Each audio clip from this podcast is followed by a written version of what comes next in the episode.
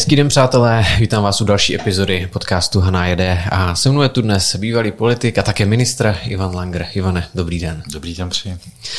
Tak my ještě než jsme začali dnešní rozhovor, tak eh, vy jste se tady koukal na svůj bývalý dům a dokonce také okno, jo, jo, ve kterém jo, jste trávil dětství. Tady o Sart Rubikonu to jde krásně vidět. Tak co se vám vybavilo tady při tomhle pohledu? No, je to, to, jsou to zvláštní, je to zvláštní směsice pocitů, protože skutečně takhle, když jsme se podívali z Art Rubikonu, tak, tak jsem viděl ten panelák 12 poschodový, kde jsem strávil významnou část svého života. Teď budu počítat možná pořád ještě tu větší polovinu z mého života a už teda ta, i ta polovina je dost dlouhá. A, a z tohohle toho úhlu pohledu, tak jsem přesně viděl okno, kde jsem měl svůj dětský, dětský pokojík, tak e, výlet tímto směrem byl výlet na sídliště, hmm, nic moc úplně a výhled potom z kuchyně, tak ten směřoval na teoretické ústavy a, a to byla vždycky jako velmi zvláštní směsice pocitů, protože tam jsem studoval na lékařské fakultě a, a zrovna směrem k našemu domu a k těm oknům, tak byla, byla patologie, která v noci samozřejmě byla nasvícena tím sterilizujícím uh, světlem a, a vzpomínám si na, ty, na ty no, noci před první velkou zkouškou na medicíně z anatomie a to jsem vždycky chodil koukat a říkal jsem si, jestli jednoho dne tam neskončím taky jako, jako objekt bitevní pro, pro kolegy. A v kolikátém patře jste bydleli? Až uh, nahoře? Ve 12. Až 12. úplně, úplně nahoře. Mm. A to teď si to pamatuju, ten výhled byl, jak říkám, sice na sídlišti nic moc, ale jinak, jinak fajn. A vzpomínám si, jak se mi v noci jako dítěti zdávalo, jak, jak skáču z 12. patra a jak vždycky Perla říkám si, musíš pořádně, jak, jak dopadneš, tak pořádně pokrčit a zapružit na těch nohách, aby se ti nic nestalo. Tak možná jsem v noci ještě ve spánku je takhle popumpoval mm-hmm. No. Ale jinak samozřejmě Ferstrovka přes, přes ulici za mých časů základní devítiletá škola, tehdy to byla Dvořáková, teďka Mozartová hřiště, kde jsme s sebou mlátili o asfalt jako házenkáři, tak eh, hezké vzpomínky. Asfaltové hřiště už tam není v současné době, je tam, je tam nový, pokud se nepletu, tartan. Uh-huh. A mimochodem ten výhled z toho 12. patra, byl to jakýsi nadhled, který jste si třeba přenesl do života? Tak, to nevím, ale možná podvědomě člověk Možná to, se to může propsat někam do nějakého myšlenkového schématu člověka. Možná by to byla zajímavá studie psychologická, jestli místo a výška, ve kterém člověk žije a vyrůstá, nějak determinuje jeho další chování a vývoj a, a osud. A jestli ti, co bydlí v přízemí, se chovají jinak než ti, co bydlí ve 12. patře. Jestli ti, co bydlí na horách, se chovají jinak než ti, co bydlí o, žijí u moře. Nevím, nadhled asi, nevím, jestli, pokouším se ho mít, vždycky jsem se pokoušel ho mít, ale jestli to vychází z toho, že jsem dětství a významnou část svého života prožil ve 12. patře paneláku na Ferstrově 13, tak to opravdu nevím. Já pevně doufám teda, že ne, protože já jsem vyrůstal v přízemí, Aha. což by svědčilo vlastně pravý opak a, a to teda s výhledem pro svou budoucnost by nebylo úplně dobré. Nevěřte v tu takovou takovou tu determinaci. Já pořád jsem přesvědčen, na jedné straně platí, co říká jeden z mých teď, eh, eh, spolužáků z medicíny, teď už vážený pan profesor ginekologie eh, a, a ten povídá, hm, geny neojebeš, prostě to, co se na, přepíše do tvého genomu od tvých předků, tak to tam prostě je a s tím se dá těžko co dělat. Ale já nevěřím v takovou tu historickou determinaci, že člověk má předurčeno, kudy, kudy jde a pořád jsem v tomhle na jedné straně sice velmi pokorný a věřící, třeba nepraktikující římský katolík, ale stále věřím v tom, že, že člověk má svůj život ve svých rukou a že, že zejména téměř výhradně a pouze eh, na něm záleží, jaký je ten život eh, bude, bude-li přitom dostatečně zdravý a samozřejmě bude-li mít i trošku štěstí, protože i to štěstí je, je potřeba v životě mít. Takže eh, vůbec se nebojte že z toho, že jste žil v přízemí. Nemyslím si, že by to něco mělo znamenat pro váš další život. to doufám, to pevně doufám. Mimochodem, čím jste chtěl být vy, když jste byl malý? Bydlel jste tady na Ferstrovce přes ulici. Jak vidíte, a teď, ne, a, já jsem chtěl být pilotem. Já jsem chtěl být hmm. pilotem, takže že by přeci jenom nějaká determinace jako 12. patro pilot. Chtěl jsem být pilotem, to se mi nepovedlo. Potom, po té, co v rodině jsme, přišla maminka o svého bratra, já, já o, o strejdu, tak jsem se rozhodl, že, že budu lékařem, proto jsem také studoval lékařskou fakultu a vystudoval lékařskou fakultu, ale do toho zasáhl listopad 1989 a já si uvědomil, že, že ty plány, které člověk měl předtím, jako dělat medicínskou kariéru najednou ve světě, který se vám do široka otevřel, což vy jako třeba, že máte fousy, tak jste ve srovnání se mnou volátko a děťátko, tak si nemůžete pamatovat, jak malý tehdy ten svět byl za to táče. Tak okamžiku, když se vám takhle otevřel, tak člověk si říkal, a, a opravdu jako je ta medicína to, co bych chtěl dělat. Jako medicína je neskutečně na jedné straně těžký, těžká profese, a na straně druhé nesmírně zodpovědná profese, takže pokud ji chcete dělat naplno a, a být ten dobrý lékař a, a dobrý profesionál, tak moc šanci a prostoru na to dělat něco jiného nemáte. To je prostě jako tohle na 100% a, a konec. No a v té době listopadové, kdy se najednou otevřely hranice, otevřel se, otevřel se svět, člověk mohl číst už nejenom ty, eh, ty libry prohibitý, co, co pokoutně přepisoval, ale co, mohl číst, co chtěl, mohl se koukat na co chtěl, mohl poslouchat, co chtěl, mohl cestovat, kam, kam chtěl. Tak mě vedlo k uvědomění, že teda tu medicínu dodělám, ale, ale pak jsem si k tomu v posledním ročníku přidal práva a, a, a, a zběhl od medicíny. Trofil byste si dneska eh, na nějaký zákrok z pohledu nějakého operatéra nebo někomu stanovit nějakou diagnózu?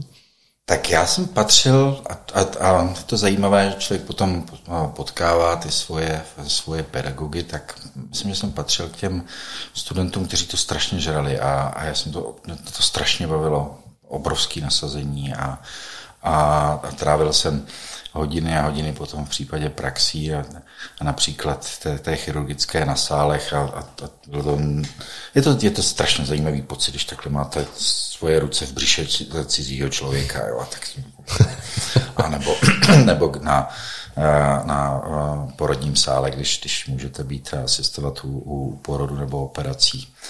E, takže, a teď jsem se úplně ztratil. Jo, jestli bych si na zákrok. Mm. Dvakrát jsem zachraňoval život, dvakrát se mi to povedlo. Eh, záleží na tom, jaký zákrok by to byl a v jaké situaci. Když by to bylo někde na výpravě, na které jezdíme s mými přáteli do, do divočiny a do pustiny, tak tam se tak plus minus počítá s tím, že když si vezeme šití, že ten, kdo, kdo bude šít, tak, tak, jsem, tak jsem já. Asi bych to zvládnul, ale ale, ale byl by to jenom dočasný zákrok, pak by musel přijít opravdový profesionál. Mm-hmm. A mimochodem jste zmínil tu záchranu života. To je také něco, s čím se tak úplně běžný člověk třeba nepotká, nebo v tom lepším případě nepotká. Mm. Kdy se to stalo, nebo nějaká situace? No, jednou se to stalo dokonce na, na uh, místním sněmu občanské demokratické strany, to byl nějaký nominační sněm, kde vystupovali kandidáti a, a, a měli projevy a potom se, se, se volilo a sestavovala se kandidátka a a, jeden pán starší vlastně promluvil a byl to pro něj tak jako silný, zřejmě emotivní, emotivní e, zážitek, že, že skolaboval, no to, a byl to infarkt a, a ztratil vědomí, tak jsme se na něj vrhli a, a střídali jsme se ještě s jednou paní zdravotní sestrou a, a já měl na starost eh, sevní masáž hrudníku a, a masíroval jsem tak zodpovědně, že jsem zodpovědně zlomil tři, tři žebra, nicméně, což mimochodem není špatně, to, to mm-hmm. za, mhm. ještě za nás říkali, to je, to je důkaz toho, že masáž je vedena správně a zvládli jsme to, než, než přijela záchranka a vlastně třikrát ještě. Ještě jednou to, tohle to se mi stalo na, na dálnici vlastně a, a jednou pan, kdy kolaboval s epileptickým záchvatem, tak tak, jsme, tak jsem ho sklidnil, dostal do stabilizované polohy, vytáhnul zapadlý jazyk, takže asi takhle, tak Dobrý, třeba takhle, když budu potřebovat, někdo pomůže mě. Mimochodem, měli jsme tady eh, nedávno eh, lékaře, paní, která dělá na, na zdravotnické záchranné službě, mm. tak jenom takový update, už jsme se bavili o tom, že se do těch pacientů nedýchá v rámci mm. té, té masáže, nevím, jestli za vás ještě dýchává. Za nás to takhle bylo, prostě přesně. ještě, ještě eh, cvičený, tak když jste dva pohoda a když jste sám, tak jakým, jaké periodě střídat, vlastně raz, dva, tři, dechnout, raz, dva, tři, čtyři, pět, šest, dechnout. A teď už ani nevím přesně kolikrát se mělo mačkat a, a, a v, jaké, v jakém poměru bylo to ta zevní masáž a potom to dýchání.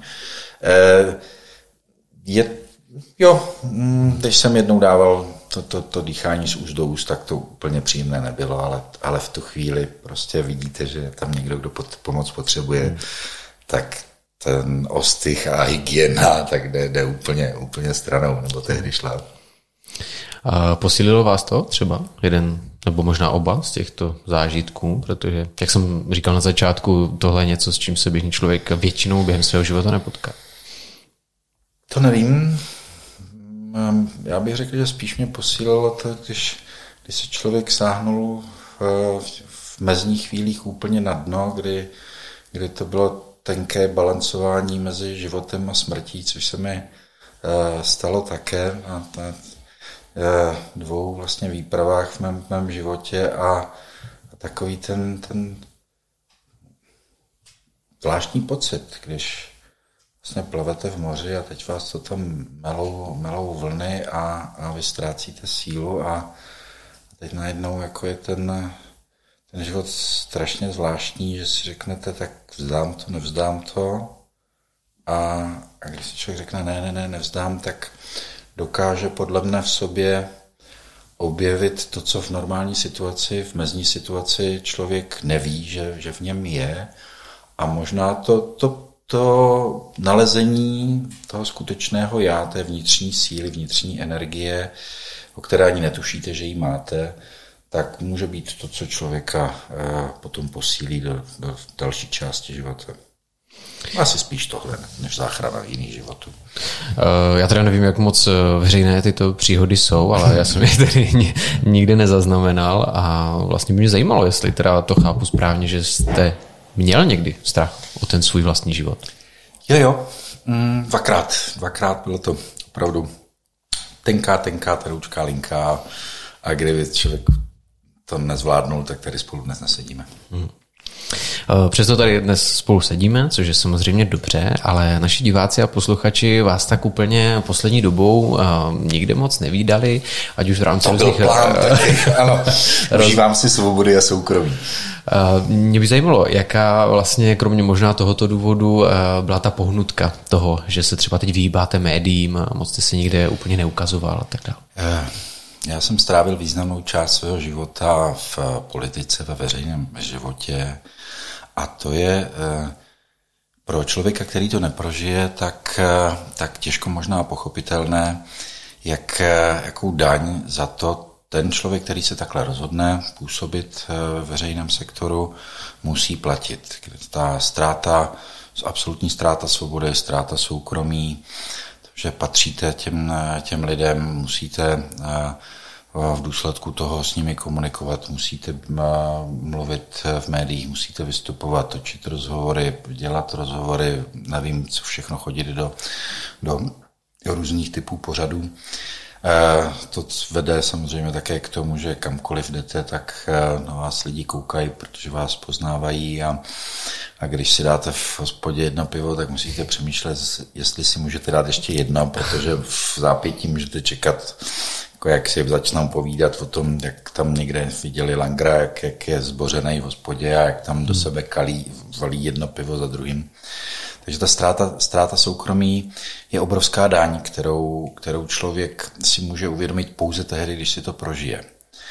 A, a pro mne, protože politika pro mne nebyla jako představa na náplň na, na celý, celý můj, můj život, tak v okamžiku, kdy jsem z ní vystoupil, tak jsem si řekl za prvé, že, že si chci sám vnitřně dokázat, že umím žít bez politiky že nejsem závislý na politice a současně, že si chci užít to soukromí a jít ven a pouze tehdy, když se člověku chce jít ven a pokud to jenom jde, tak se potkávat s těmi, se kterými se chcete potkávat, ne s těmi, se kterými se musíte potkávat. A obojí se mi až na výjimky eh, podařilo naplnit, protože jsem advokát, což je svobodné povolání, takže, takže eh, si svým způsobem mohu vybírat i v té práci, koho chci mít svým klientem, s kým chci spolupracovat v naší advokátní kanceláři. Dílem samozřejmě ne. A v soukromém životě, kdyby nebylo pár Eh, zlých lidí, kteří se rozhodli zasáhnout do života mě a, a mých přátel a mých blízkých, tak by se mi to, to soukromí a, a to užívání svobody podařilo naplnit vrchovatě. Takže si vybírám a jste jeden z mála, který mě přesvědčil, aby uh, si sedl tady do, do studia a povídal si. A jakou roli eh, v tom hrálo to, v tom vašem rozhodování, to, že natáčíme třeba v Olomouci? Tak určitě, protože jste slíbil, že si nebudeme povídat o politice mm-hmm. a že si budeme povídat o, o Olomouci a, a já jsem se v Olomouci narodil, já Olomouc miluju, a pro mě je to jedno z nejkrásnějších měst a míst na světě a, a myslím, že jsem toho cestoval dost. Jsem velký olomoucký patriot, jsem hrdý na to, že jsem z Olomouce a, a taky se právě proto se snažím, jak jen to, to jde, nebýt jenom tím pasivním příjemcem toho, co tohle město a lidé v něm žijící mu dávají, ale také, také dávat. A proto, proto vlastně příští, ne, teď je 2023, takže v roce 2024 budeme slavit 30. narozeniny nadace Bezpečná Olomouc, kterou jsme před 30 lety zakládali a jako, jako náš příspěvek, dílem i tedy můj příspěvek k tomu, aby se v tomhle městě žilo bezpečněji. Proto taky více než 20-letý, 20-letý projekt Muzeum Olomoucké pevnosti a, a rekonstrukce korunní pevnostky s úžasnou ženou, kterou jsem kromě své manželky, které v životě potkal, Markétou Záleskou, jinak mojí spolužačkou z Gimplu. A to jsou takové ty dílčí věci a samozřejmě, když člověk byl ve veřejné funkci, tak se snažil pomáhat, eh, schánět peníze na, na rekonstrukci Moravského divadla, eh, arcibiskupského muzea, katedrály svatého Václava a další a další a další. Takže a tak to máme v životě nastavené. A tady je to ještě o to silnější, že člověk se tady narodil, žije tady, Eh, miluje to místo, děti tady, tady má, děti tady vyrůstají, má tady přátelé, spolužáky, tak nejenom přijímat, ale, ale, taky dávat. A beru to jako, jako svůj závazek, který mi nikdo nenařídil, uh, nikdo mi neřekl, tohle to musíš, ale beru to jako, že tak to má být, že když, že když můžete, tak máte pomáhat a, a když můžete, tak máte uh, dělat věci prospěšné i pro druhé, nejen pro sebe. Kež by takových bylo víc. Vaše nadace Bezpečná Olomouc eh, je... Jinak mám tady rakitníkovou limonádu dole z kavárny a musím říct, že je výborná. Teda po dnešním 18 eh, kilometrech na běžkách obzvlášť chutná. Doporučuji. tak to byla krásná reklama, kterou jsme neměli domluvenou, ale... a tady předpokládám, product placement je povolený. Tady je product placement všechno. tohoto typu ano, je povolený. Ano, ano. Tak uh, Art Rubicon Dobnerova 24 a výborná rakitníková limonáda. Tak, já se dovolím vrátím k té bezpečné Olomouci. Vy jste zmiňoval 30. výročí. Byla před 30 lety Olomouc nebezpečná z vašeho pohledu? Hmm, byla méně bezpečná než teď. Bylo to složité období vlastně. Když se podíváte už v minulém tisíciletí a v minulém století, kdy policie České republiky procházela transformací, vznikaly městské policie, jako takové se potýkali s nedostatkem technického vybavení. A, a vlastně tehdy jsme si řekli, že, že každý z nás může udělat něco pro město, ve kterém žije.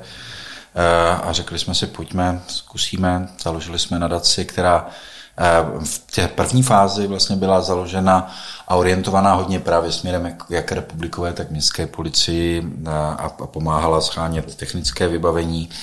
Pak jsme si řekli, t, pojďme zkusit přispět k té situační prevenci a, a, a předcházení trestný, trestné činnosti, respektive možnosti lépe odhalovat pachatele trestných činů nebo, nebo, nebo přestupků. A, a vlastně díky nadaci Bezpečná Olomouc, Olomouc byla buď první nebo druhé město v České republice, které zavedlo kamerový monitorovací systém na těch nejrizikovějších místech, který funguje doteď a, a rozvíjí se a byl to jeden z našich největších projektů, který jsme dělali jako nadace, město a, a ministerstvo, ministerstvo vnitra.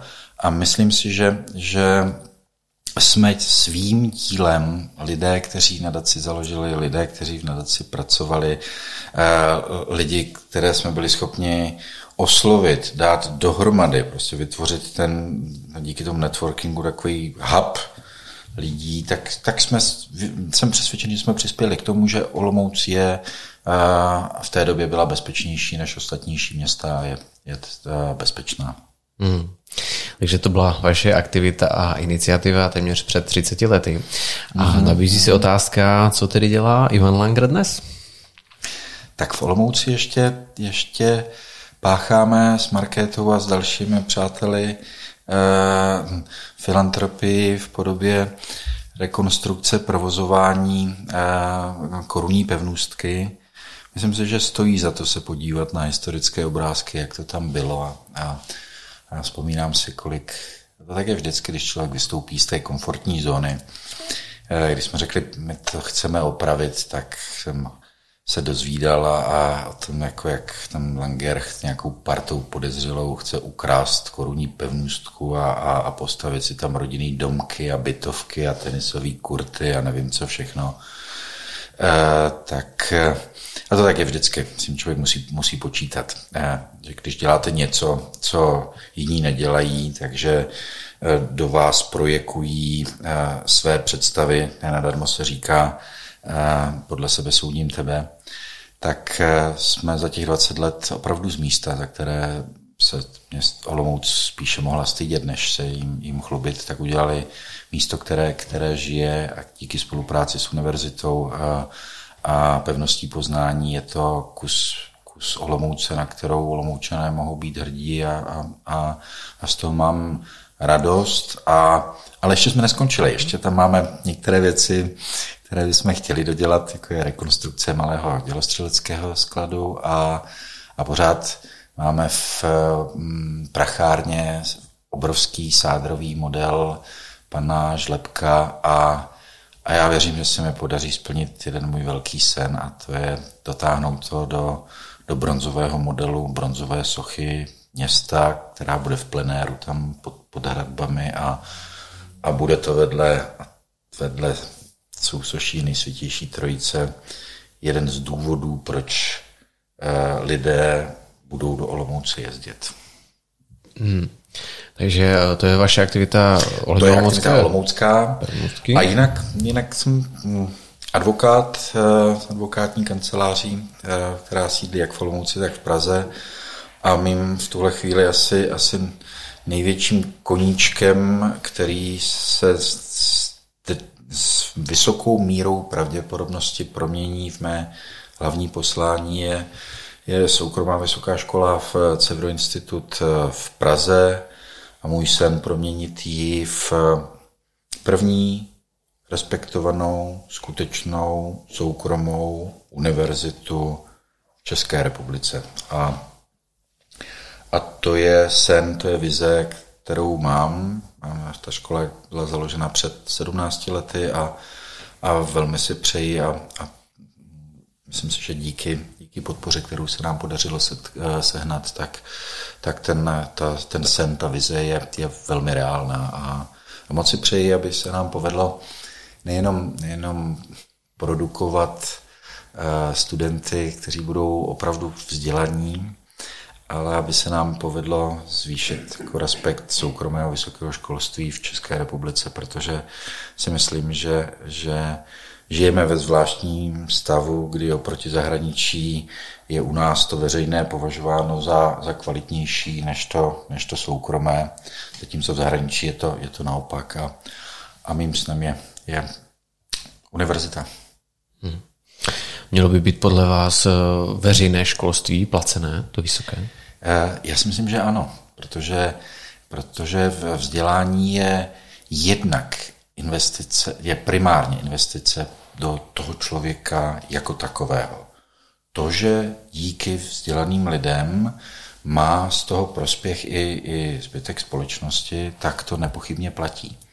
Ale e, zde si myslím, že, že je platná ta teze, co je zadarmo, toho si člověk neváží. A, a myslím si, že, že v přiměřené míře by mělo být, a to je jeden z důvodů, aby si toho i ti studenti a absolventi vážili, by, by mělo, mělo být eh, zavedeno eh, na eh, vysokých školách, veřejných vysokých školách školné. A druhak, je to nespravedlivý. Protože si představte dva, dva rodiče.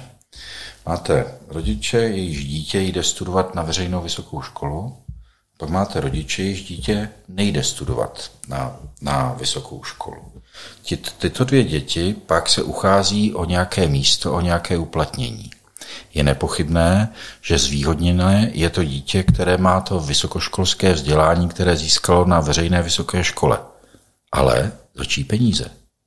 No za peníze rodičů obou dvou těch dětí.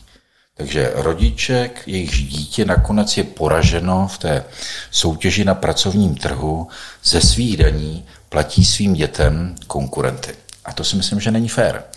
Myslím si, že v tomhle by, by při nejmenším to školné tuhletu nespravedlnost mohlo, mohlo narovnat a současně by to, by to vedlo i podle mě k většímu, větší míře vědomí odpovědnosti studentů a absolventů za získané vzdělání. Dodávám, že v žádném případě by školné, a to, to říkám, i, a to je i v naše vize na, na, na Cevro University, e, nemělo znamenat sociální bariéru pro ty, kteří jsou schopní a kteří mají vůli a vizi a touhu studovat. Prostě sociální bariéra tam existovat nemůže, takže tam, kde je školné, by měla existovat také promyšlený a funkční stipendijní systém, tak, aby eh, studovat nemohli jenom ti, kteří si to můžou dovolit, eh, protože jim rodiče za to, za to zaplatí. A není to spíše otázka nějaké osobní zodpovědnosti toho daného jedince, čili v momentě, pokud by takhle přemýšlel už třeba od prvního ročníku, hmm. tak já osobně bych se snažil třeba najít si nějakou praxi, brigádu, cokoliv v rámci oboru, tak abych potom byl lépe uplatnitelný a měl třeba nějakou konkurenční výhodu. Super, však to, to, to v tomhle tom nejsme vůbec vůbec ve sporu. Naopak, já si myslím, že takhle by to mělo být. Nicméně, eh, tak to v České republice není. A nechci, v žádném případě nechci házet všechny do jednoho pytle. A, a, a jak na soukromých, tak na vysokých, eh, na veřejných vysokých školách je spousta eh, studentů a, a, a i pedagogů, kteří k tomu přistupují tak, jak vy, ale současně je tam taky spousta těch, kteří se jenom, jenom vezou a, a, a vlastně si jen, jen tak jakoby užívají, eh, vybírají si, protože nemají tu motivaci, kterou jste vy takhle popsal tak studují různé pro mne, a klidně se nechám kamenovat za to, obskurní studijní programy a obory, jejíž absolventi jsou pro futuro jen budoucí nezaměstnaní a dál budou vysávat eh, sociální systém, anebo se jako pijavice přisají někde na veřejné rozpočty a budou, budou žít z peněz daňových poplatníků. Zatímco v tom, co jste popsal vy, hmm. tam ta motivace je úplně jasná, takže i váš výběr toho studijního programu, toho oboru by byl takový, abyste viděl nejenom smysl pro sebe, seberealizaci, ale abyste taky viděl perspektivu, abyste viděl, že, že když tohle vystudujete, tak budete mít konkurenční výhodu oproti jiným. No a když tomu přidáte alespoň v symbolické podobě školné, tak to, to vaše uvažování bude uh, úplně jiné než uvažování člověka, který si řekne, hele, zadarmo, hm, vlastně fajn, pět, pět let, když to dotáhnu až do magisterského hmm. studia, no tak jako, že teda nebudu říkat žádný ten z těch oborů, které považuji za obskurní, radši, ra, radši, radši ne, jo, ale, A vlastně nemá, je vám to jako jedno, jak to dopadne, protože pohoda, pohoda. Hmm. Eh, já jsem se mimochodem během svých studií na tohle to trošku taky zaměřil, protože mi přišlo, že už tenkrát, a samozřejmě není to tak eh, dlouho, eh, ten tlak na to vzdělání, ať už od rodičů, od společnosti, aby prostě šli na vysokou školu a možná takový, takový lehce špatná domněnka toho, že když má člověk jenom maturitu, tak se nemůže mít dobře, což samozřejmě je lež.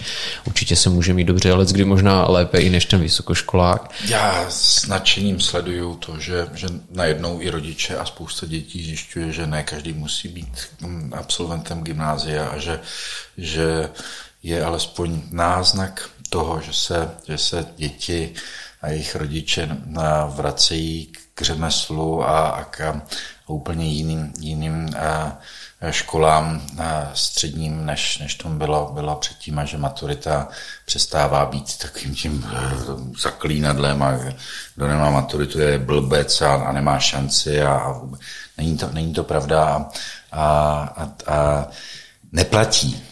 Neplatí. Víte, kolik já jsem potkal debilů s vysokoškolským titulem? Určitě hodně. A to, že má někdo vysokoškolský titul a, a, a, a diplom ještě vůbec není garanci eh, inteligence a konec konců i, i vzdělání. Prostě existuje tolik továren na, na, na diplomy, a eh, na tituly a tiskáren a, a, a diplomů, že osobně si myslím, že to, co jsme se bavili teďka o maturitě, tak úplně stejně platí o, o, o vysokých školách. Prostě e, samotný titul a diplom ještě vůbec nic ne, neznamená, nic, nic negarantuje. Je to pouze předpoklad. Předpoklad, to může, předpoklad toho, že vzdělání může vést potom k vědění, ale je to pouhý předpoklad. A pokud to není v člověku, pokud ten člověk nemá touhu po tom vědění, tak můžete mít deset titulů a budete pořád blbej.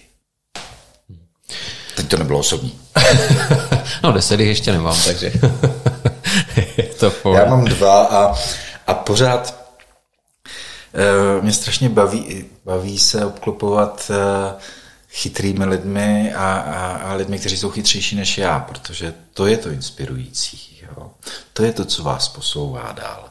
Protože pouze ten, kdo ví, že neví, může vědět. Bohužel je strašná spousta těch, kteří nevědí, že neví. A, a jak chcete potom přesvědčit toho, kdo neví, že neví, že by měl vědět a probudit v něm touhu po, po vědění? E, nemožné. Takže přeji na Olomouci a v České republice, ať má co nejvíce lidí, kteří ví, že neví, protože z toho potom budou mít touhu vědět a, a to je to, co potřebujeme. Potřebujeme co nejvíc moudrých lidí, lidí toužících po, po vědění, bez ohledu na to, jestli má učňák, gimpl nebo vysokou školu. Hmm. Mimochodem mám pocit, že uh, vy si rád takto hrajete se slovy, se slovíčky a vkládáte do nich různá poselství. Uh, to člověk může vidět, ať už když si rozklikne například uh, vaše sociální sítě, a, uh, nebo třeba také vlastně knížku, takovou maličkou, jo, jo, jo, kterou jste uh, mi donesl, takže ještě jednou za ní, za ní děkuji a i takhle je dvojkniha, dvojkniha. ukážu ano do kamery, ono je takhle s obou stran. A tam vlastně jsou taky takové poslední, no. krátké útržky a uh, možná nějaké metafory, tak eh, je to něco, jak přinášíte své myšlenky do, do veřejného prostoru, třeba tímto způsobem? Uh, tak nevím. Já mám velmi dobrého kamaráda, pana doktora Libora Gronského, jinak, jinak také galeristu uh, uh, galerie Mona Lisa. Mluvám se, teda jsem v galerii Rubikon a mluvím o galerii Mona Lisa, ale je to můj, můj kamarád, uh, se kterým jsme se, se, se který mě přivedl také k, ke spoustě umělců a, a, a k zajímavých, zajímavých lidí. A toho jsem se kdysi ptal, ty, prosím tě, Libore, já, jako, já, já, já mám pořád potřebu psát, psát. A, a to já nevím, jestli to je dobře. Jsem říkal, se zamyslel, kouká na mě a říkal, hele, a, jako, a když něco napíšeš, tak jako je ti potom jako líp? A říkal, no, je mi líp. Píš, píš. Takže tahle ta knížka je, je vlastně poslední z celé řady a, a je, je asi pokračováním trendu takové výzvy, kdy eh, eh, člověk nejprve psal obsáhlejší texty obecně, potom je, jsem se je snažil formovat a, a dosáhnout nějaké konjunkce formy a obsahu, a, a, což byly sochobásně, protože to byly básně a, a byly různě tvarovány. Nakonec z nich vznikly i, i sochařské reliefy a, a objeli jsme republiku výstavami. A pak jsem si řekl, že, že možná ještě větší challenge je vzít si tu okamovou břitvu a osekat ten ty texty, jak to jenom je možné, zbavit jí všech balastních slov a při velké pokoře k češtině, kterou miluji a, a považuji za jeden z nejzvukomalebnějších jazyků na světě vůbec, tak dostat se vlastně k tomu krátkému sdělení, které jsem pak nazval šlehy, tak tak je asi další výzva, takže vznikla první kniha šlehů, teď vznikla druhá kniha šlehů a jsou tam opravdu krátké, krátké textíky, které, kterých někteří, no, klidně, no, to jsem z toho Maďar. Třeba tady s Maskem do vesmíru, s Babišem do prdele. Tak některé Primulova trojka Adamovi trikiny. To je z, z té části dva roky covida. Cíl byl, byl jednoduchou formou se zkusit jakoby obsáhnout nějakou myšlenku a pokud možno, pokud možno i, i zábavně, ne, nemám patent na rozum, ale ještě tam je jedna výzva, vlastně čím víc jako osekáváte ten text, tak tím více potom může mít interpretací. A to je to, co mě baví vlastně v tom těch textech otvírat prostor pro fantazii čtenáře, aby si udělal sám svoji vlastní interpretaci, co tím chtěl uh, autor říct. Má to velké riziko, že autor může být také nepochopen. To se taky... No a to se stává. To se stává. to se občas stane. To se stane. Mimochodem, eh, já tady mám jednu větu, respektive dvě, a ty jsou z roku 2008. Našel jsem je na vašem... 2008, jo? Na vašem starém webu. Ty jo. Mhm. A jestli to schválně poznáte, tady tu svoji uh, citaci. V životě tady... se mi podařilo Hmm. Ne? tak ne? ne, ne, ne. Je to právě uh, směrem k té knižce, já na to zvolím navážu. No. Já cituji teda. Píši rád. Jednak mi to umožňuje předložit svoje myšlenky a názory bez zkreslujících prostředníků a také mohu s odstupem času sledovat, jak jsem se změnil já a jak se změnil svět kolem mě.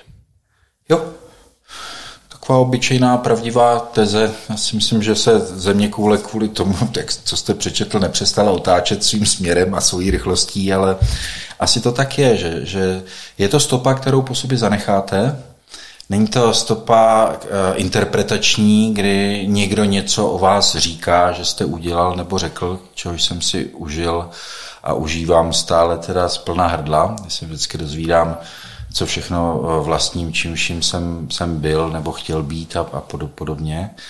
Uh, je to jako konkrétní výstup vaší mysli, tedy cestou toho jazyka a a, a ten se nedá smazat, takže přesně potom to můžete takhle mi nastavit do, do, do očí a já se k tomu budu muset nějak postavit.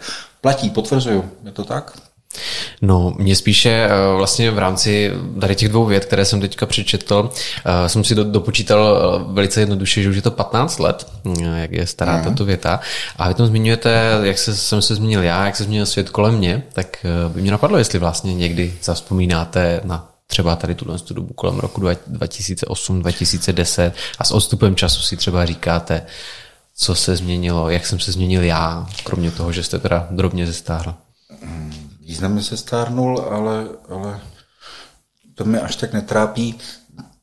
Ta doba, kterou zmiňujete, byla výjimečná v mém, v mém životě, protože to byla doba, kdy, kdy jsem měl to štěstí vést tým skvělých lidí na ministerstvu vnitra díky kterým se nám povedly projekty, eh, které fungují doteď. Eh, byl to v oblasti vnitřní bezpečnosti, velká reforma policie, velká obměna vůbec technického vybavení policie jako takového. byl to vstup do šengenského prostoru, kdy jsme, se nám povedlo, bylo to opravdu jako teďka si nefoukám tady pod kulky, ale bylo to díky mé umanutosti na radě ministrů vnitra, když jsem řekl, prostě nebude dál pokračovat, Zaved, budu tady vetovat všechno, nepři, nepřijmete vůbec nic, dokud Česká republika nebude moci sdílet jednu ze základních hodnot eh, evropské integrace, a to je svobodný pohyb osob, a, a nezruší se eh, hraniční kontroly, takže vstup do, do, do Schengenu eh, Obdobně to bylo se Spojenými státy. Vízová povinnost do USA a pořád nás kolegové v Bruselu ujišťovali, hleďte, nebojte se, my to vyřešíme. Eh, s Topolánkem jsme praštili do stolu a, a, a podepsali jsme eh, v Visa Waiver program, kterým se zrušila vízová povinnost. Ve veřejné správě to byly projekty jako Checkpoint, datové schránky, základní, základní registry. Bylo to strašně náročné období, ve kterém člověk spal tak v průměru 4-5 hodin denně. Kolegové říkali, že mi poslední maily chodili u mě, eh, ode mě kolem mezi třetí a čtvrtou a, a v 8 na poradě už jsem kontroloval, jestli úkol byl splněn. Eh, takže nádherná doba v tomto smyslu jako realizační, protože jsme se na to také, také připravovali. Eh, od té doby se svět určitě změnil já jsem se podle mne až tak moc nezměnil a zůstal, uh, zůstal ve své podstatě stejný. A to je, že vím, že v životě není zadarmo, že člověk se musí být schopen postarat o sebe, o své, o své blízké, že pokud chcete něčeho dosáhnout, tak musíte spojit vizi, vůli a práci a to bez ohledu na to, jestli působíte ve veřejné funkci, nebo jestli máte svoji firmu, nebo svoji advokátní kancelář, nebo svoji soukromou vysokou školu. A myslím si, že ve své podstatě jsem pořád stejný. Opravdu? Nezměnil jste se ničem nějak výrazně? Nic nepozorujete na sobě postupem toho času? Protože přece jenom... 15... Že by mi něco uniklo? nevím. nevím. Ehm, myslím si, že tady tyhle, ty, tyhle ty principy jsou mi pořád, pořád vlastní. Eh, jestli se člověk v něčem zmínil, tak určitě ve srovnání s tím, když jste ve veřejném eh, světě, tak eh, máte méně času na sebe, na, na, na, na své blízké, na svou rodinu, tak ten, tuhle tu daň vlastně jsem si překlopil do té, do té svobody a, a víc se, se starám i o, o o sebe, mám víc času na sportování, dneska běžky, paráda, za chvilku bude teplo a kolo, tak já jsem silničkář vášnivý, tak budu jezdit na kole, víc času na, na, na děti, cestování s nimi. Takže možná tady v tomhle, možná v tomhle, že člověk dohání to, co, na co neměl tehdy čas. Hmm. A mimochodem prozradíte, kolikátá kniha je tady právě před námi na stole teďka, vaší? Tak schválně. Myslím si, že první, kterou jsme kdysi, ještě tam jsem byl spoluautorem, eh, kde hlavním autorem byl Tomáš Zábranský, významných eh, českých adiktologů, eh, Viktor Mravčík, Libor Gronský, tak byla knížka Racionální protidrogová politika, tam jsem byl jenom, jenom teda jedním z autorů. Prvotina byla hm, Průvodce muže těhotenstvím, byla knížka, kterou jsem napsal uh, při očekávání uh, našeho prvního dítěte, dcery, dcery Petry. Tak to, je, tak to, to bych řekl, tak to je první.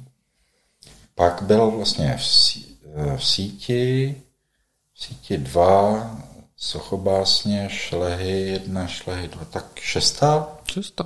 Hmm. Šestá asi, možná šestá. To už jsem možná takový autor, spisovatel na částečný úvazek, ne? Ne, ne, ne, ne, to mám velkou pokoru a, a, a tak jako člověk maluje ve volných chvílích tak a, a píše v jiných volných chvílích, tak eh, nikdy jsem se nepovažoval za, za spisovatele, za básníka, malíře, vůbec ne, s velkou, velkou pokorou se klaním eh, mistrům slova, které člověk může potkávat a potkává a, a mistrům výtvarna, které, které a ještě měl možnost poznat a poznává taky, takže velká pokora, velká pokora. Na dvou nohách stojíce pevně na zemi. A mimochodem, eh, je tohle něco, co jste si chtěl spíše nějakým způsobem splnit, eh, ten svůj sen, dát eh, do nějaké podoby své myšlenky, své texty, které jste tak různě převáděl, nebo je to, já se přiznám, že nevím, zdali je to možné koupit třeba v knihkupectví, jaký vlastně byl ohlas, zdali se třeba na tom vlastně i dá třeba nějaká koruna vydělat? Tak na tomhle se vydělat určitě nedá, to je tak výrazně menšinový žánr, že si nemyslím, že možná se pletu, možná někdo schopnější, než jsem já, by na tom vydělal peníze, ale já si nemyslím, že na českém literárním trhu a obzvlášť pokud volíte tady tuhletu literární formu a žánr, tak by se dalo zbohatnout. to vlastně nebyl můj nápad. Byl jeden kamarád, který sledoval to, co, to, co píšu na, na, na Facebooku, tak sám přišel za mnou a říkal, ale no je to dobrý. A já jsem se teď nedávno jsem si dal ten čas, když jsem si otevřel láhe vína a vrhnul jsem se na tvůj profil a tak jsem jim jako projížděl zpátky.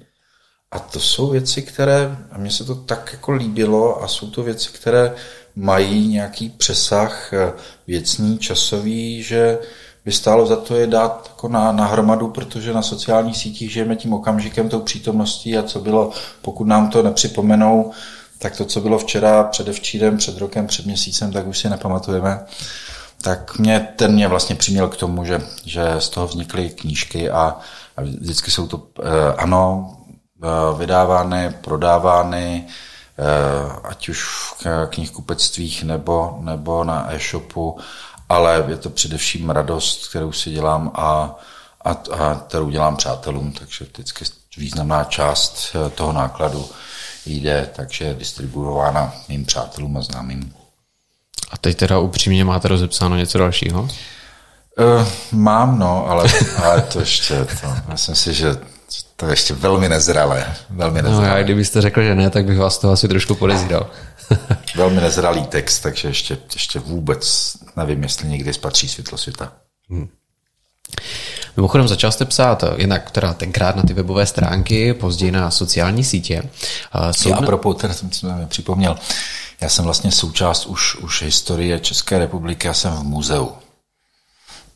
Protože ten web www.langer.cz byl vlastně svého druhu. A to vidíte, jak ten čas běží, jak se posouváme dál. Teď už to považujeme za naprosto přirozené, respektive v mnoha okolnost eh, ohledů už jakoby webovské stránky už tak jako působí divně a archaicky, proč, když všechno mám online někde a ve vyhledávačích a tak dál. Tak v té době tomu tak nebylo a vlastně to byly první webovské stránky českého politika, a všimli si v toho Národní muzeu a, a, a vlastně já jsem součást té stránky, sou, součást elektronického archivu, mám někde podepsanou smlouvu, že to tam věnuju a, a že, že, se, že to mohou teda vložit do archivu, tak, tak jsem se stal součástí české historie. To už taky trochu mobiliář. Jen mě to, to připomíná, vidíte, jak, jak, jak se ten čas vyvíjí. Nicméně vlastně já tímto směrem přesně mířil, protože dnes má samozřejmě řada politiků nejen web, možná weby už ani nemají, ale mají právě ty Myslím, sociální že nemají, sítě. Že jdou, že jdou přes profily na, na sociálních sítích, protože kdo není na sociální síti, jakoby, jakoby nebyl, ale že by si někdo dal takovou práci, jako mít svůj web a tam mít jednotlivé kolonky a, a přesně, když se podíváte na, na, na ty stránky, jak byly strukturované a, a, a, a doplňovaný, že to byl vlastně takový informační kanál, základní informační kanál před sociálními, síť, eh, sociálními sítěmi, se kterými člověk mohl komunikovat s veřejností, protože tam byly i, i, i otázky a, a odpovědi. A tak eh, to už teďka není. Myslím si, že už to je opravdu jako Myslím, že to patří do muzea. Správně do muzea. A je tedy Facebook, Instagram, možná i TikTok v dnešní době povinná? Fuj, dávejte si bacha na TikTok. Velký bratr vás sleduje. A, a, a jestli jsem říkal, že mám že jsem miluji svobodu a, a součástí svobody je na ochrana soukromí. Dávejte si pozor na své soukromí, zejména na sociálních sítích. A, a, a, mm, a, zej, a pokud se bavíme o TikToku, tak ono to samé platí o, o, o Facebooku, Instagramu a, a, a v, jaké, jakékoliv, jakékoliv síti, že její provozovatelé a neprovozují, protože vás mají rádi a že chtějí váš rozvoj, ale protože vás chtějí mít, znát, slídit, vědět, jak se chováte, znát vaše myšlenková schémata, aby na tom v lepším případě mohli vydělávat peníze, horším případě, aby, vás, aby vámi mohli manipulovat a mohli vám vládnout. Je Takže pravda. bacha na TikTok. Je... Ale to platí to stejně o dalších.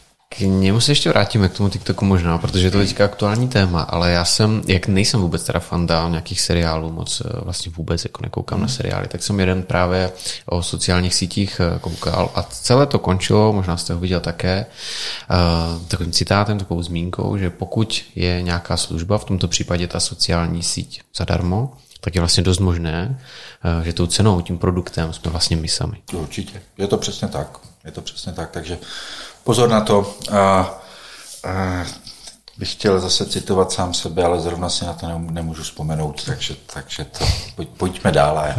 Já nevím, jestli diváci, posluchači fakt ještě koukají, ale uh, pojďme to tak nějak hezky schrnout, aby jsme je úplně neunavili. Já se tam ještě na ten TikTok, to je poměrně jo, nová jo. teďka informace hmm. a to varování bylo vydáno pak, prakticky před pár dny, hmm. to nevím, týden, dva stará informace.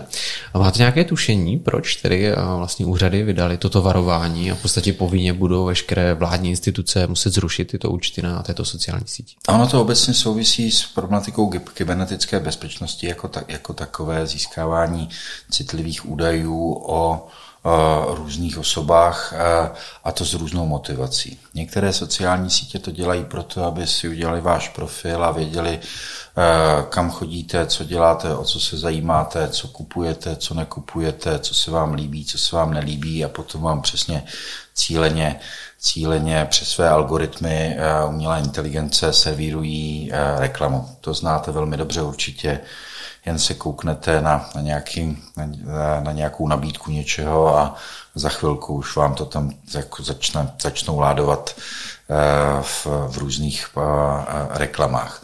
To bych řekl, že ještě relativně normální a, a, a přirozené. A potom je druhá motivace a to je eh, ovládnout člověka, a ovládnout jeho mysl, ovládnout jeho chování, ovládnout eh, společnost jako, jako takovou.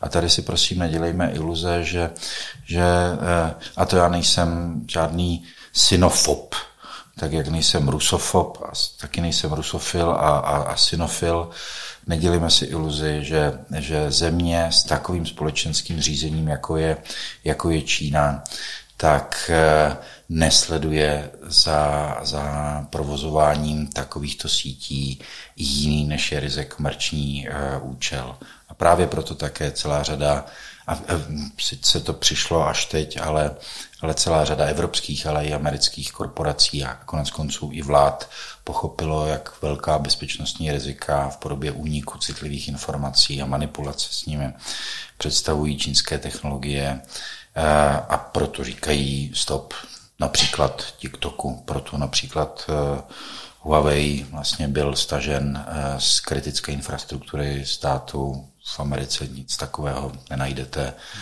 Eh, je to hybridní válka, ve které, ve které, která není tak moc vidět, ale, ale která je o to účinnější, protože žijeme v sítích a ve v tom virtuálním světě a spousta lidí si to neuvědomuje a spousta lidí vyplňuje různé kvízy, eh, ankety, anonymně ani nevíte, kdo je provozovatelem eh, toho, toho, toho webu, k čemu slouží ty informace, které tam dáváte, jestli jste podobný v Marilyn Monroe, anebo Dustinu Hoffmanovi, nebo komu, komu všemu a, a jestli vám sluší lépe, kde eh, tahle ta barva, tam ta barva, tohle auto, tohle, hmm. tohle, tohle auto.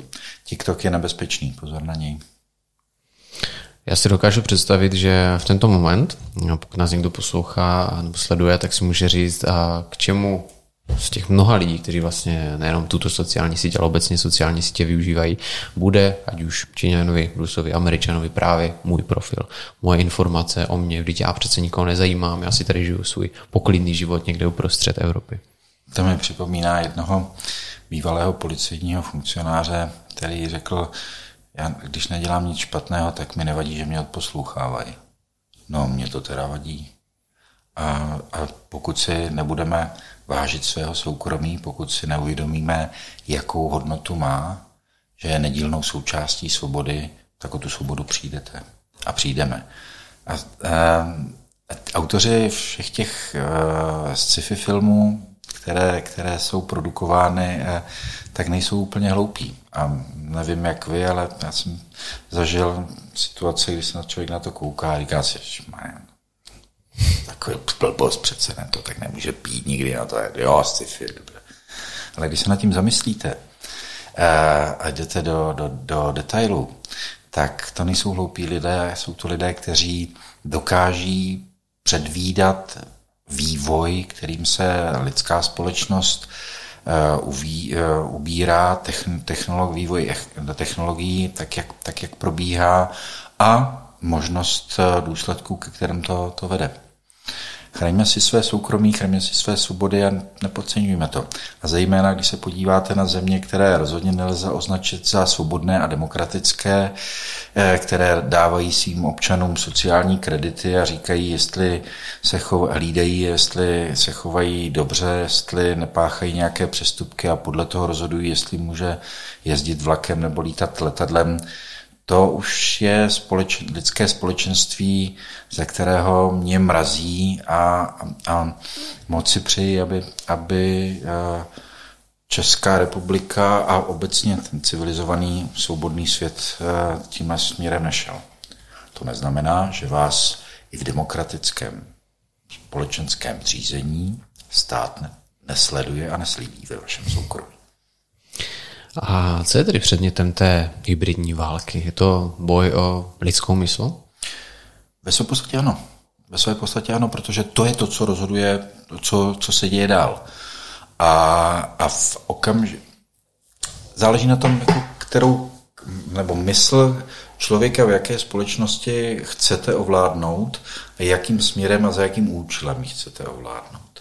V té totalitní je to nepochybně směrování k tomu, aby věřil, že eh, ten režim, ve kterém žije, je ten nejlepší ze všech možných režimů, abyste se mu zcela oddal a, a poslouchal, co se vám řekne a, být, a byl nadšen.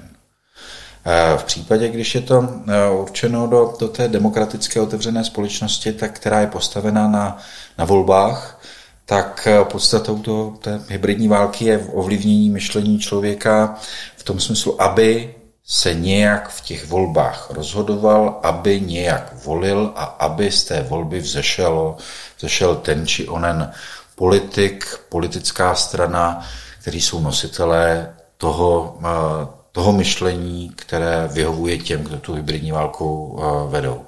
Takže je naprosto logické, že v případě teď eh, rusko-ukrajinské války má zájem mají zájem všichni na tom, aby eh, ty příjemci na to nahlíželi a na ní nahlíželi tak, jak si oni přejí. Rusové si přejí, aby jsme se dívali na ně jako na úžasné kluky, který tam denacifikují a, a vlastně máme jim být vděční a, a diví se tomu, že Ukrajinci nevítají a, s mírovými holubicemi a, a nelíbají a, fotku Vladimíra a, Putina. Na straně druhé Ukrajinci samozřejmě potřebují, eh, aby zprávy z bojiště a zprávy z Ukrajiny působily co nejvíc optimisticky a motivačně, aby získávali a drželi, drželi pomoc. Úplně stejně tak jako podle dílčího zájmu tu válku interpretují jiní. Konec konců bychom mohli, mohli si, si přečít, mohl bych najít jeden, jeden zajímavý text, eh, který, který o, tom, o tom je a e, to je hybridní válka, ano. Mhm. Čili jsou média stále ještě podceňovaným nástrojem, kdy třeba mnoho lidí jim nepřikládá takovou váhu, jakou ve skutečnosti mají? Mm, myslím si, že, že podceňovaným už ne, ale, ale podstata přece toho, toho efektu, kterého chci dosáhnout, je to, že konáte tak, jak já si přeji, abyste konal, ale aby vy jste o tom nevěděl, že si já to přeji abyste byl přesvědčený, že to je váš vlastní názor, že to je vaše přesvědčení. To je vítězství. A dokázal byste dát třeba i nějaký recept v momentě, věřím, že teď všem naskočí otázka, a co teda dělat pro to, abych tímto člověkem, kterého vy popisujete, eh, nebyl? A víte, myslím, že se můžeme vrátit k té části našeho rozhovoru, kde jsme, se, kde jsme si povídali o vzdělání. Já věřím, že, že vzdělání a proto také, také 17-18 let vlastně pracujeme na tom projektu Vysoké školy Cevro Institut a teď je Cevro University, protože to, co máte tady, tak vám nikdo nikdy nemůže už vzít. To je to největší bohatství, samozřejmě tady a potom, potom v srdci. Ale to, co máte tady, je, je bohatství, které vám nikdo nikdy nevezme. Můžou vám sebrat svobodu, můžou vás zavřít do vězení, ale, ale pokud máte tady něco, tak to vám vzít, eh, vzít nemohou. A čím více bude ve společnosti vzdělaných lidí, a teď nemyslím vzdělaných, atributem vzdělanosti je ten vysokoškolský titul jako takový. Čím více bude ve společnosti vzdělaných lidí, tím méně bude eh, úspěšných pišťců a, a, a krysařů a věrozvěstů, kteří vám budou říkat ty jednoduché své pravdy a, a vy jako, jako krysy v tom, tom starém příběhu za tím krysařem půjdete a, a nebo po, posléze ne krysy, ale jako lidé za, za zvukem té flétny půjdete a budete plnit eh, to, co oni si přejí. Vzdělání. Eh, myslím si, že to je základní předpoklad a touha po něm. Eh, sbírání informací, četba, vyhodnocování toho, co, co čtu a přemýšlení. Být tím, co nás odlišuje od zvířat lidskou bytostí, která myslí. To je krásná úva na závěr. Mimochodem, eh, já se zeptám, viděl jsem, že jste teďka měl v ruce i svůj telefon a když se dívám na tu knížku, eh, vypadají dost podobně. jo, eh, mě to fascinoval, fascinoval ten, ten čtvercový, čtvercový formát, takže první dvě knihy byly taky čtverce, ale, ale jako větší. Třetí byla obdelník, která, který pokrýval ty dva čtverce a pak jsem, se, pak jsem vykročil tady k těmhle těm malinkým, mm. čtvercům, malinkým čtvercům. A ten mobil je, ano, to, to už by byl product placement a za to, vám, za to vám výrobce neplatí, tak ho tady nebudeme propagovat. Tak, ale pro posluchače, kteří nás mají ve sluchátkách, tak řeknu, že vy máte klasické Včko. no, pamatuji si, já jsem, to přece jen něco pamatuji, tak vzpomínám si na Včka, to můžem říct, protože to, se, to, už, to už se nevyrábí, to bylo když jsem Motorola, takový ten klasický jako tářák. Byl to hrozně cool, kdo to měl, tak byl úplně nej, nej, nej. Tak tady to je takový malý návrat k tomu. Zpátky do minulosti. Říká Ivan Langer, náš dnešní host. Ivan, já bych chtěl poděkovat, že jste se eh, v rámci své zastávky tady nejenom ke svému rodišti, ale také do galerie Art Rubicon zastavili u nás ve studiu.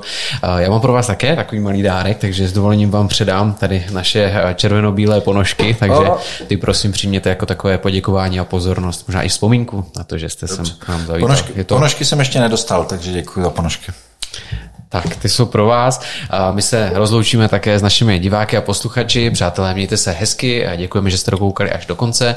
No a my se na vás budeme těšit zase za 14 dní s dalším inspirativním hostem. Do té doby si mějte hezky. Naschledanou.